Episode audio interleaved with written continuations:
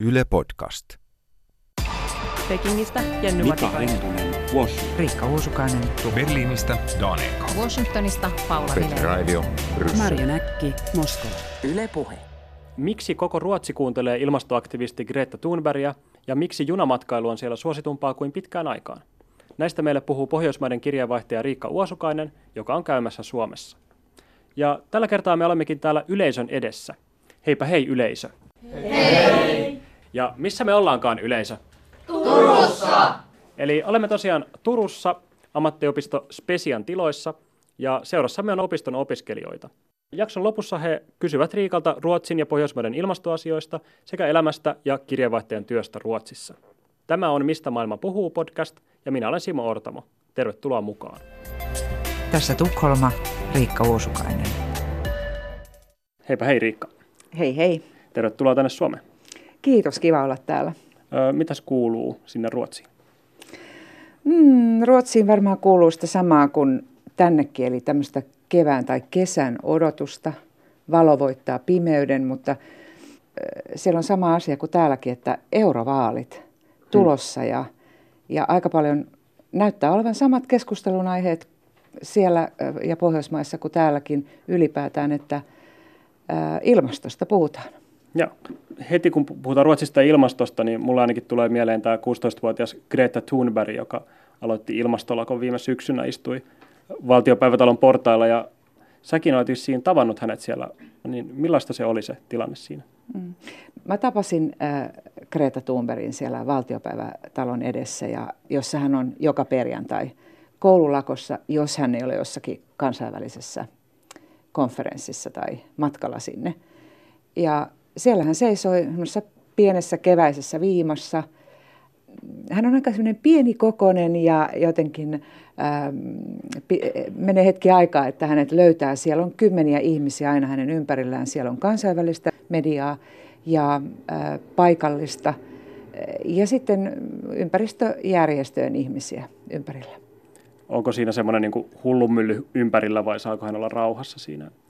Mä luulen, että jokainen koululakkopäivä, jokainen perjantai on hänelle tällainen lehdistötilaisuus samalla. Eli siellä on aina ihmisiä, jotka haluaa, joko turisteja, jotka haluaa selfieitä, hmm. tai meitä toimittajia, jotka haluaa haastattelun, niin kuin minäkin. Mä jonotin siinä muiden mukana ja, ja sitten pääsin haastattelemaan. No mitä sä kysyit Gretalta sitten? No mua kiinnosti tietenkin erityisesti jotenkin se hänen päättäväisyytensä. Se, että hän sanoo, että hän toivoo, että, että me tunnetaan paniikkia. Ja, ja hänelle ei kelpaa se, mitä, mitä puolueet, vaikkapa esimerkiksi vihreät, joille ilmastokysymykset on tosi tärkeitä, mitä he sanoo vaan. Hän vaatii enemmän. Ja tästä mä haluaisin niin kuin kuulla. Ja, ja mitä hän sitten vastasi sulle? No, hän on erityisnuori, eli hänellä on Asperger, ja, ja, ja hän kuvasi minusta hirveän hyvin sitä, että miten juuri se Asperger on hänelle lahja, koska jos hänellä ei olisi sitä, niin hän olisi niin kuin kaikki me muutkin, että hän tyytyisi kompromisseihin ja, ja kun sanotaan, että no nyt ei voida tehdä tätä tai tätä ilmastotekoa, niin hän toteaisi, että okei, no tehdään se sitten 20 vuoden kuluttua. Mutta mm. nyt hän on vaativa ja hän haluaa, että tehkää heti. Ja Asperger tuottaa sellaisen, eri, niin hän itse kuvasi sitä, että se tekee hänestä ehdottomamman kuin jos hänellä ei olisi sitä Aspergeria. Se, mitä mä oon itse häntä seurannut, niin vaikuttaa, että hän ei ole mitenkään kovin, kovinkaan semmoinen lempeä sanainen hahmo. Niin eikö hän ole aika niin kuin sillai, puhua aika kovia, kovia sanoja poliitikoille? Hän on hyvin tyly, näin voi sanoa. Mä kysyin, hän oli silloin ollut just näissä kansainvälisissä kokouksissa, muun muassa Davosissa, ja kysyin, että muuttuuko joku nyt. Niin hän totesi, että ei muutu. Hän, no. ei, hän ei usko siihen, että jokin muuttuisi. Tietysti täytyy sanoa myös se, että, että hän on myös nyt Nobel-palkintoehdokkaana, hmm. tai sinnehän kerätään näitä ehdokkuuksia, hän on yksi niistä. Mutta kyllä Ruotsissa myös on paljon kritiikkiä häntä kohtaan ja on myös sellaisia väitteitä ja puhutaan siitä, että käytetäänkö häntä hyväksi tässä ilmastoliikkeessä. Hän on vasta 16-vuotias, ja, mutta hän esimerkiksi itse totesi, että häntä yritetään kyllä käyttää hyväksi, mutta hän sanoi, että hän valitsee itse hmm. minne hän menee ja mitä hän tekee. Joo. No entä sitten, jos puhutaan vaikka ihan Greta Thunbergin vaikutuksesta Ruotsiin, että koska ilmastokysymykset on usein sellaisia, että ne liittyy myös ihmisiin, ihmisten arkeen, omiin valintoihin, kuten siihen, että päättääkö lentää vai mennä junalla tai syökö minkälaista liharuokaa vai kasvisruokaa, niin onko Kreetalla ollut vaikutuksia sitten ruotsalaisten niin kuin arkeen ja elämään? On tietysti hirveän vaikea sanoa, että onko hänellä nimenomaisesti ollut. Hänhän on kuitenkin tietysti tämmöinen symboli nyt tälle ilmastoliikkeelle. Mutta Ruotsissa on vapaa-ajan ulkomaanmatkojen määrä vähentynyt. Siellä on pohdittu, tämä on siis viime vuoden tilasto, ja siellä on mietitty sitä, että johtuuko se esimerkiksi siitä, että Ruotsissahan oli superlämmin kesä, niin kuin täälläkin oli viime kesä. Minkälaiset kaikki eri asiat on vaikuttanut siihen. Junamatkailu on lisääntynyt. Erilaista tällaista niin kuin pientä liikehdintää kohti ympäristöystävällisempää, esimerkiksi matkailua, on tapahtunut. No entä sitten, jos mietitään vähän laajempaa kuvaa, niin ilmastonmuutos ei todellakaan ratkea sillä, että minä tai sinä päättää niin kuin vähentää vaikka lentä, lentämistä, niin onko sitten päättäjiltä löytynyt jotain keinoja sitten vaikuttaa Ruotsissa ilmastoon? Ruotsissahan on lentovero, se on se, on se ensimmäinen asia, jossa esimerkiksi se maa poikkeaa Suomesta. Se on vielä aika alhainen, eli, eli ei sen perusteella ehkä kukaan päätä, että lennänkö vai enkö lennä. Mutta se on kuitenkin poliittinen päätös, jonka tämä edellinen hallitus teki. Toinen asia on se, että siellä on päätetty lisätä junayhteyksiä, nimenomaan tämmöisiä nopeita junayhteyksiä. Mutta se on tietysti myös asia, joka sitten toteutuu vaiheittain. Mutta sen tarkoituksena on tuottaa nopea junayhteys Eurooppaan, jolloin se olisi todellinen vaihtoehto esimerkiksi lentämiselle.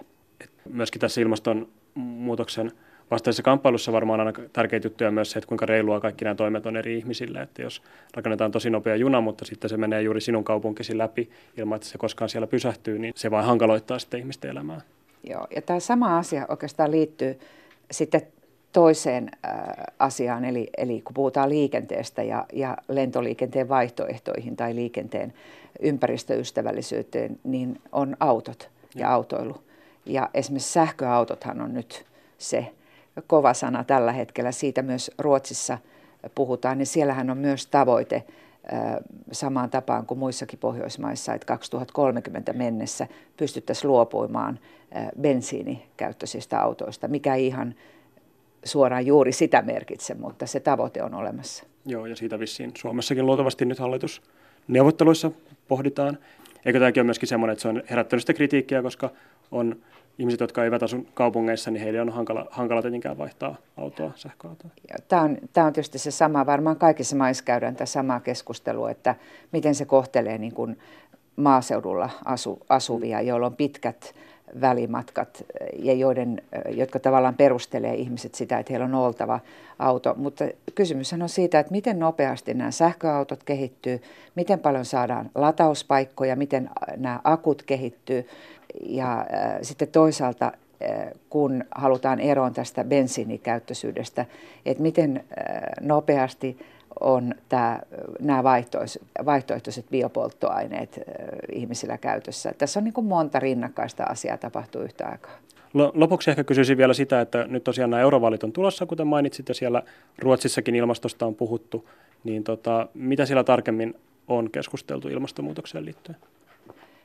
Ehkä yksi asia on just tämä lentovero, joka siellä on jo, ja siellä esimerkiksi vihreät on vaatinut, että se pitäisi kaksinkertaistaa, hmm. tehdä niin kuin nopeampia, rankempia toimia, jotta se alkaisi todella tuntua siinä lentämisessä, mutta mm, on tietysti vaikea sanoa, että miten halukkaita muut siihen ovat. Ja sitten toinen asia on tietysti se, että mitä tekee EU, mitä tehdään EU-tasolla päätetäänkö EU-maiden niin kuin yhteisillä päätöksillä näistä, että miten tämä Pariisin ilmastosopimus pannaan toimeen, vai jääkö nämä niin kuin kansallisiksi päätöksiksi, jolloin ne voi tietysti vaihdella hyvinkin paljon eri maissa. Tässä Tukholma, Riikka Uusukainen. Seuraavaksi yleisö pääsee ääneen, eli annamme tässä mikrofonin yleisöllemme, joka pääsee kysymään omia kysymyksiä Riikalta. Olkaa hyvä, löytyykö sieltä ensimmäinen? Yes. Hei, olen Leevi ja kysymykseni on, kuinka paljon Ruotsissa on vielä bensakäyttöisiä autoja? No, Ruotsissa mä, mä en osaa vastata tuohon, että, että kuinka paljon ihan, ihan lukumääräisesti, mutta mä voin, voin sanoa, että, että valtaosa on edelleen. Eli Ruotsissa on vielä niin kuin sähkökäyttöisiä autoja, niin kuin Suomessakin, huomattavasti vähemmän kuin esimerkiksi Norja on tässä niin kuin edelläkävijä. Ja nämä kaikkihan liittyy siihen, että tietysti se on taloudellinen kysymys. Täyssähköautot, sähkökäyttöiset autot on vielä kalliita. Ja sitten se on myös toinen kysymys on se, että miten niille löytyy latauspaikkoja. Ja tämähän on sellainen, jossa sekä Suomi ja Ruotsi vielä joutuu tekemään aika paljon töitä. Ja se on myös ongelma, kun jos sä asut maaseudulla, niin millä tavoin se sähkökauttoinen auto soveltuu esimerkiksi pitkille matkoille. Nämä on sellaisia asioita, joita nyt kehitetään. Hei, mä oon Viljami ja mä haluaisin kysyä, että kannattaisiko sähköautojen saatavuutta parantaa? Pohjoismaissa voi varmaan sanoa, että kaikki Pohjoismaat on sitä mieltä, että kyllä, kyllä kannattaa. Ja, ja siihen liittyy monta asiaa. Siihen liittyy tämä hinta ja sitten siihen liittyy nimenomaan tämä akkujen kehitys ja, ja latauspaikkojen lisääminen. Ja, ja mä luulen, että tämä, on sellainen asia, joka tulee tulevan kymmenen vuoden aikana muuttumaan paljon. Ruotsissahan tavoitteena on, että 2030 päästäisiin eroon bensiinikäyttöisistä autoista. No siellä asiantuntijat sanoivat, että se ei ehkä ihan toteudu, koska ihan viimeiseen asti myydään näitä, näitä bensiiniautoja ja niillä on varmaan joku siirtymäaika. Mutta, mutta sen kymmenen vuoden aikana varmasti nimenomaan tämä sähköauto vaihtoehto tulee menemään eteenpäin. Moikka, täällä on Server. Millaista elämä on muissa Pohjoismaissa? Elämä muissa Pohjoismaissa, jos aloittaa vaikka Ruotsista, jossa Ruotsihan on mun asemapaikka ja mä asun Tukholmassa, mutta sitten sieltä käyn Norjassa, Tanskassa ja Islannissa. Elämä on aika samantapaista, että itse asiassa tämä Pohjoismaat-nimike – joka on vähän tämmöinen perhenimike tai sukunimike, että, että samaa maata ollaan, niin, tota, niin kyllä se sopii oikein hyvin. Että aika, aika samanlaista se elämä on. Ja tietysti yksi, joka on tärkeä asia, on tämä kieli. Eli ruotsin kielellä pärjää todella hyvin Norjassa, Tanskassa – mutta tietysti sit Islanti on jo hankalampi, että siellä hyvin helposti vaihdetaan Englantiin ja sen tekee myös muuten nämä muutkin meidän pohjoismaiset serkut. Mutta sanotaan, että pohjoismaiset yhteiskunnathan tunnetaan siitä, että, että meillä on, on haluttu se, että kaikki voi käydä koulua, kaikilla on oikeus ilmaiseen kouluun käyntiin, kaikilla on oikeus terveyteen, terveyspalveluihin – ja nämä on sellaisia asioita, jotka vaikuttaa ehkä sitten hirveän paljon näissä yhteiskunnissa ja ehkä si, niin kuin siinä myös, että minkä takia se elämä ja elämisen laatu tuntuu hyvin samantapaiselta. Seuraava. Mä oon Dani. Miksi meidän pitäisi olla yleisesti kiinnostuneita Ruotsista? Meillä on yhteinen historia Ruotsin kanssa. Ruotsi on meidän läheisin kumppani se voi vaikka muistaa jotenkin siitä, että kun Suomeen valitaan presidentti, niin ensimmäinen maa, mihin hän lähtee valtiovierailulle, on Ruotsi. Mutta kyllähän nämä yhteiset juuret, myös yhteinen kieli.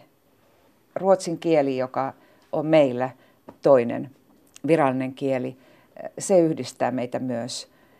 Ja sitten on kauppasuhteet. Meillä on aina ollut hirveän läheiset, siis tämä kaupan käynti on vilkasta. Sitten yksi asia, joka vaikuttaa, on tämä puolustuspolitiikka nyt. Eli Suomi ja Ruotsihan on hyvin tiiviissä tämmöisessä puolustuspoliittisessa yhteistyössä, joka on vielä tiivistynyt sitten viime vuosina ja sitä aiotaan jatkaa. Esimerkiksi sotilaat harjoittelee yhdessä, se on käytännön esimerkki, hyvin sille vaivattomasti – keskenään. Mutta sitten myös tämä, että väki liikkuu tässä Suomen ja Ruotsin välillä.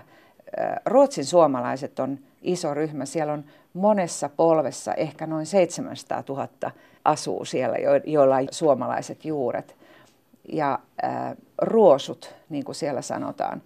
ja se on vähemmistöryhmä, ruotsin suomalaiset siellä, jolla on oma niin kuin, lakisääteinen asemansa. Paljon sellaisia yhdistäviä tekijöitä meidän välillä, jotka liittyy tietysti sinne, sinne historiaan. Hei, olen Tiina ja millaiset ruotsalaiset koulut ovat? Ruotsalaiset koulut, ne on varmaan aika paljon samanlaisia kuin suomalaisetkin koulut. Siellähän on myös tämä peruskoulu, on yhdeksän luokkaa ja, ja sitten se kymppiluokka. Ja suurin osa ruotsalaiskouluista on tällaisia julkisia kouluja, mutta siellä on myös sitten tällaisia yksityiskouluja. Tämä on sellainen keskustelu, mitä Ruotsissa paljon käydään, että, että millainen opetus näissä erityyppisissä kouluissa on ja onko se riittävän hyvää. Siinä yksi keskusteluaihe on juuri tämä julkiset ja yksityiset. Ja sitten toinen on se, että Ruotsissa maahanmuuttaja lähiöissä on todetusti ollut esimerkiksi, opetuksen taso heikompaa. Ja, ja nyt siihen on niin kuin vaadittu, että siihen puututaan ja, ja, ja parannetaan sitä, koska se on tietyllä tavalla vaativampaa, kun, kun esimerkiksi lapset ja nuoret tulee toisesta kulttuurista ja joutuu opettelemaan sen ruotsin kielen. Mä oon Salla ja mä haluaisin kysyä, että mikä on erityiskoulujen tilanne Ruotsissa, että onko niitä paljon? Erityiskouluillahan on Ruotsissa vahva asema ja se on koululaissa säädetty. Ja siellä oli aikaisempina vuosikymmeninä, niin, niin äh, siellä on käyty ymmärtääkseni niin kuin kova keskustelu siitä, josta ilmeisesti Suomessakin käydään keskustelua, että pitäisikö erityisoppilaiden olla muiden oppilaiden kanssa samoissa kouluissa ja samoissa luokissa, vai, vai onko heillä niin kuin, ö, omat, niin kuin on siellä tämä erityiskoulu. Ja sitten se on loppunut se keskustelu ja, ja erityiskouluissa ollaan. Mutta perhe saa itse valita, että voi myös olla, riippuen varmaan paikkakunnasta, missä asuu, niin muiden oppilaiden mukana ja sitten saada sen erityistuen siihen. Ruotsissa tämän kaltaiset asiat on hirveän vahvoja.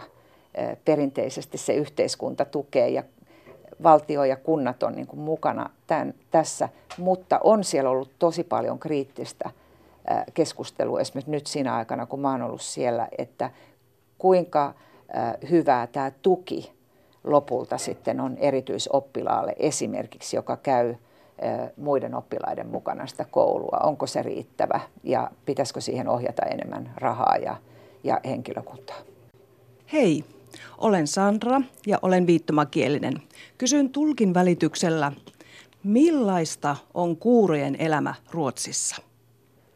Nyt aika pahan laitoit mulle. Mutta tota, ää, noin, mun on tietenkin hirveän vaikea sanoa. Mä mä en uskalla sanoa mitenkään mitään yleistä tähän, että, että mitä se on.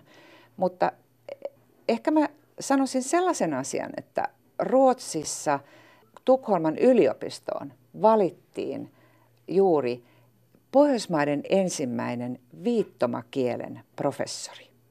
Ja, ja tota, se on niin kuin herättänyt hirveästi huomiota ja, ja tota, sitä pidetään niin kuin tosi isona saavutuksena, että vaikka se on tämmöinen niin kuin akateeminen paikka ja voi silleen tuntuu vähän niin kuin etäiseltä ja tylsältä, niin se on tosi tärkeä juttu, koska sitä kautta voi osallistua paitsi siihen tutkimukseen ja kehittää niin kuin ylipäätään viittomakielen asemaa niin kuin ihan siellä ruohonjuuritasolla, niin myöskin olla niin kuin mukana keskustelussa yhteiskunnassa.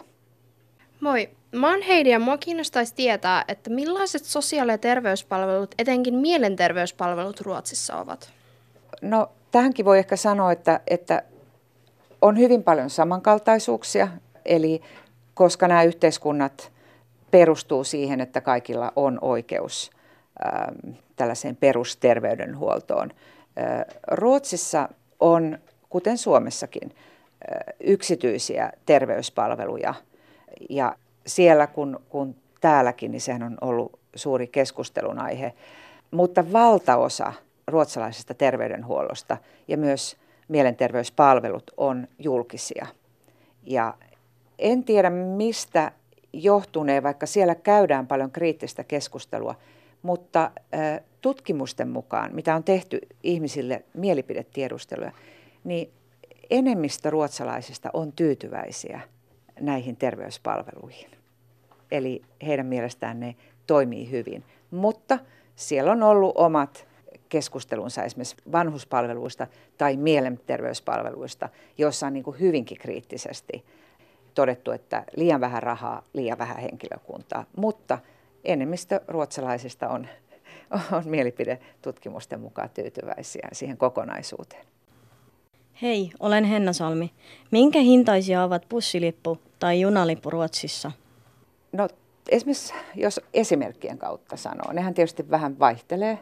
Esimerkiksi Tukholmassa tämmöinen bussilippu, jolla voi kulkea sitten myös metrossa, on 4,5 euroa tämmöinen kertalippu. Ja sitten junalippu, vaikka esimerkkinä kaksi suurta kaupunkia, Tukholma ja Göteborg. Siellä vaihtelee noin 60 eurosta 100 euroon se junalipun hinta. Et siitä voitte ehkä sitten Suomala, Suomeen vertailla. Moi, Sabita täällä. Niin pitäisi kysyä semmoista, että on, onko siellä aktiivisempaa liikuntaa mitä Suomessa? Siellä on, Ruotsissa on käyty ihan samanlaista keskustelua kuin täälläkin. Että ihan siis muutamina viime viikkoina siellä on julkaistu tällaisia juttuja, joissa on pohdittu sitä, että nuoret tuijottaa kännyköitään eikä liiku ja laskettu näitä tuntimääriä, että kuinka paljon itse asiassa liikkuminen on vähentynyt per päivä sen takia, että mobiili. eli, eli nämä niin kuin ruutuun tuijottaminen on, on ongelma sielläkin. Eli voisi varmaan sanoa, että siinä suhteessa asiat ei ole paremmin. Markus tässä kysyisin sellaista, että liittyy tähän ilmastonmuutokseen, että kuin nopeasti tämä tulee korvaamaan tämä synteettinen liha, tota, niin, niin sen lihan tuotannon sillä että tuleeko se niin olemaan ihan saman verosta tämän aidon lihan kanssa, tämä synteettinen liha? No tosi vaikea kysymys mulle toimittajana, enkä mä tuohon pysty tietenkään vastaamaan, mutta tämä on keskustelun aihe myös Ruotsissa ja, ja Pohjoismaissa ylipäätään tietenkin tämä, tämä liha. Ja siellä ei ehkä niinkään puhuta siitä, että pitäisikö lihansyönti kieltää, vaan ehkä nimenomaan siitä lihantuotannon ympäristörasitteesta ja, ja siitä, että miten ihmiset vois yhdistää esimerkiksi lisää kasvissyöntiä ja sitten tota, tulla tavallaan tämmöiseksi sekakäyttäjiksi. Se on ehkä niin kuin yleisin keskustelun aihe. Mutta se, että millaisia paineita lihasta luopumiseen on Ruotsissa, niin jotenkin kuvaa se, että siellä pääministeri Stefan Löfven vaalikamppailun aikana hän sanoi yhdessä vaalitentissä, että kun hän on siis tämmöinen viisikymppinen lihansyöjä, ammattiyhdistysjohtaja, niin entinen siis ammatiltaan, niin, niin tota, hän sanoi, että kyllä hänkin on yrittänyt vähentää lihansuontia. Niin se kuvaa hirveän paljon sitä, että miten, miten voimakkaat paineet tässä keskustelussa, niin kuin siinä ruotsalaisessa yhteiskunnassakin on siihen, että lihansyöntiä pitäisi vähentää. Mä olen Rina. Mulla on sellainen yksi kysymys. Miten ulkomaalaiset suhtautuu Ruotsissa ja Suomessa, ja sitten kun ne antaa välillä palautteita, että että on paljon parempi asua kuin omassa kotimaassa ja on paljon, par, on paljon parempia terveyspalveluita ja koulut ja työpaikkoja hakeminen. Ää, mä vielä tarkennan, että tarkoitatko sä ää, siis ää, maahanmuuttajien Joo. asemaa Ruotsissa? Yeah. Joo.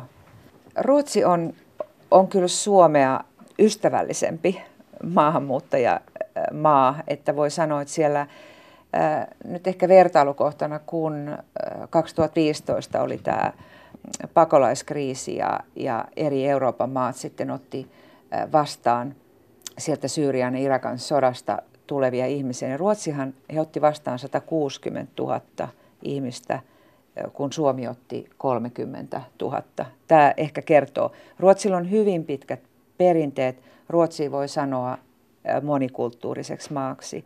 Ja suomalaiset on muuten yksi ryhmä, jotka on muuttanut silloin mm, pitkälti 70-luvun, 80-luvun aikana hakemaan töitä Ruotsista. Eli Ruotsissa on pystytty kehittämään, siellä on niin kuin vuosikymmenien kokemus siitä, että, että miten erilaisia palveluja maahanmuuttajille tarjotaan. Ja, ja siinä mielessä voi sanoa, että se maa on kyllä niin kuin, ö, tässä varmaan edelläkävijä, jos ajatellaan niin kuin Suomea, joka vielä hyvin pitkälle miettii sitä, että minkä verran Suomessa tarvitaan esimerkiksi ulkomaalaisia työntekijöitä ja, ja vaikkapa hoitohenkilökunta ja muuta, niin, niin Ruotsissahan tämä on jo, jo ollut tuttua vuosikymmenien ajan. Niko tässä, mitä hyviä lomakohteita on Ruotsissa? Ruotsi on todella kiva lomakohde ja siellähän suomalaiset käykin paljon. Jos ajattelee nopeasti, niin Tukholma, joka on sellainen helmi, se on niin kaunis rakennuksine, Kuninkaallinna, se keskusta, Kungstrekooden, koko se rannan alue. Et mä luulen, että se on yksi, joka, joka ihan pelkästään niin kuin matka sinne virkistää. Turustahan pääsee suoraan sinne laivalla. Mutta sitten mä jotenkin ajattelin, että esimerkiksi jos vaikka kohde on Tukholma, niin mä suosittelen sitä, että, että hyppää metroon maanalaiseen ja menee kauemmaksi siitä Tukholman keskustasta ja käy katsomassa niin kuin lähiöelämää. Se on yksi, mitä, mitä mä suosittelen lämpimästi, että Tukholma on hyvin erilainen äh, muualla kuin siinä, siinä ihan ytimessä. Ja sitten oikeastaan niin kuin, nämä suuret kaupungit, Göteborg, Malmö on kanssa kiehtovia, niin kuin jos, jos tykkää suurista kaupungeista, niin tuon Tukholman ohella, koska niillä on ihan oma luonteensa. Ne on kuitenkin erilaisia. Ja, ja sitten tietysti niin kuin Pohjois-Ruotsi on minusta niin kuin hyvin kaunis ja, ja kiehtova. Ja, ja tota, sehän voi olla niin kuin ihan oman vaikka jonkun vaellusmatkan kohde. Ja siinäkin löytyy sitten eroja siihen, millainen on, millainen on Suomen Lappi. Sieltä. Heidi, jos mä kysyn sulta ihan suoraan, niin mikä sun lempipaikka on Ruotsissa? Jokaisen lempipaikka taitaa ihan noin nopeasti kuvastaa olla koti. koti voi olla aina vain yhdessä paikassa. Niin, niin tota, nythän mulla on tietysti koti Tukholmassa. Mutta mm, mun lempipaikka varmaan johtuen siitä, missä mä asun, on Haagapark, joka on siinä aika lähellä sitä, missä mä asun, joka muuten on, se on semmoinen kaunis puisto, jossa on hyvin vaihtelevaa se, mitä siellä on. Siellä on pieniä lampia, siellä on semmoinen suuri piknikpuisto, jossa on usein jotain bändejä soittamassa ja siinä on pieniä kahviloita. Siellä on myös kirppiksiä, siellä on paljon kaikenikäisiä ihmisiä, mutta, mutta heti kun on vähänkin lämpimämpää, niin se valtava ruohokenttä on täynnä filttejä ja, ja kahvitermareita ja skumppapulloja. Ja, ja, ja tota, ruotsalaiset osaa tämän tosi hyvin, että ne ei tarvii vappua siihen, että ne istuu nurmikolla ja pitää hauskaa. Mä tykkään siitä, mutta aika jännä asia myös siihen Haagaparkkiin liittyen on se, että sen naapuri, tai siellä Haagaparkissa, juuri tämän tämän piknikpuiston vieressä asuu kruununprinsessa Victoria perheineen. Eli heillä on siinä sellainen pieni linna. Ja tota, totta kai aina kun sinne mennään, niin voi olla, että mä kierrän sen Victorian asunnon mm. ympäri, mutta se on kyllä suojattu puilla niin, että ei ole toivoakaan, että mä näkisin hänen lastensa juoksevan siellä. Mutta sekin kuuluu tavallaan tähän, tähän puiston mm, eksotiikkaan, että siellä on näitä kuninkaallisia rakennuksia, jonne osaan pääsee myös sisälle. Suosittelen, menkää kävelemään sinne, kun menette Tukholmaan seuraavan kerran. Tässä Tukholma, Riikka Uosukainen. Tähän lopuksi, Riikka, kysyisin sinulta vielä suositusta. Eli suositteli jotain teosta, joka auttaa meitä oppimaan lisää Ruotsista jos puhuu tämän hetken asioista, jotka kiinnostaa, niin voi palata tähän Greta Thunbergiin, jonka nyt koko maailma tuntee, ruotsalainen 16-vuotias tyttö, joka on esikuva tälle ilmastonmuutoksen vastaiselle taistelulle. Hänen äitinsä kirjoitti kirjan, jossa kerrotaan oikeastaan niin kuin koko perheen elämästä, mutta hyvin paljon Greta Thunbergista. Itse asiassa jos kiinnostaa se, että miksi, miksi hänen tiensä oli tällainen kuin oli, mitä siinä edellä on tapahtunut ja, ja millainen perhe hänellä on ja mitä siellä perheessä on tapahtunut. Ehkä voi sanoa senkin, että Greta vaikutti siihen, että hänen äitinsä, joka on tämmöinen matkanut ympäri maailmaa, soprano, niin lopetti nämä pitkät ulkomaan matkat tyttärensä tämän ilmastotaistelun takia. Jokainen voi arvata, miten se vaikuttaa hänen ammattiinsa. Eli tämä kirja julkaistaan myös Suomessa ensi syksynä. Niin ehkä mä voin suositella, että, että käy kirjastossa ja, ja lukee sen. Suosittelemme tosiaan Malena Ernmanin ja Svante Thunbergin kirjaa Sydämen asioita, perhe- ja planeetta kriisissä, joka julkaistaan syksyllä suomeksi, jo tällä hetkelläkin löytyy ruotsiksi nimellä Sener ur hjärtat. Tässä olikin kaikki tällä kertaa. Kiitos Riikka. Kiitos Simo ja kiitos erityisesti teille täällä Turussa. Oli kiva olla täällä. Kiitos arvon yleisö. Teillä oli todella kiinnostavia kysymyksiä ja me opimme kaikki tässä paljon. Ja kiitos vielä ammattiopisto Spesialle tilan järjestelemisestä ja Yle Turulle äänityksestä. Seuraavassa jaksossa meillä on vieraana toimittajamme Liselot Lindström Kenian Nairobista. Jos pidit tästä jaksosta, kerro mistä maailma puhuu podcastista ihmeessä myös ystävillesi ja lisää se suosikiksesi Yle Areenassa tai tilaa se omassa podcast-sovelluksessasi. Ensi kertaan.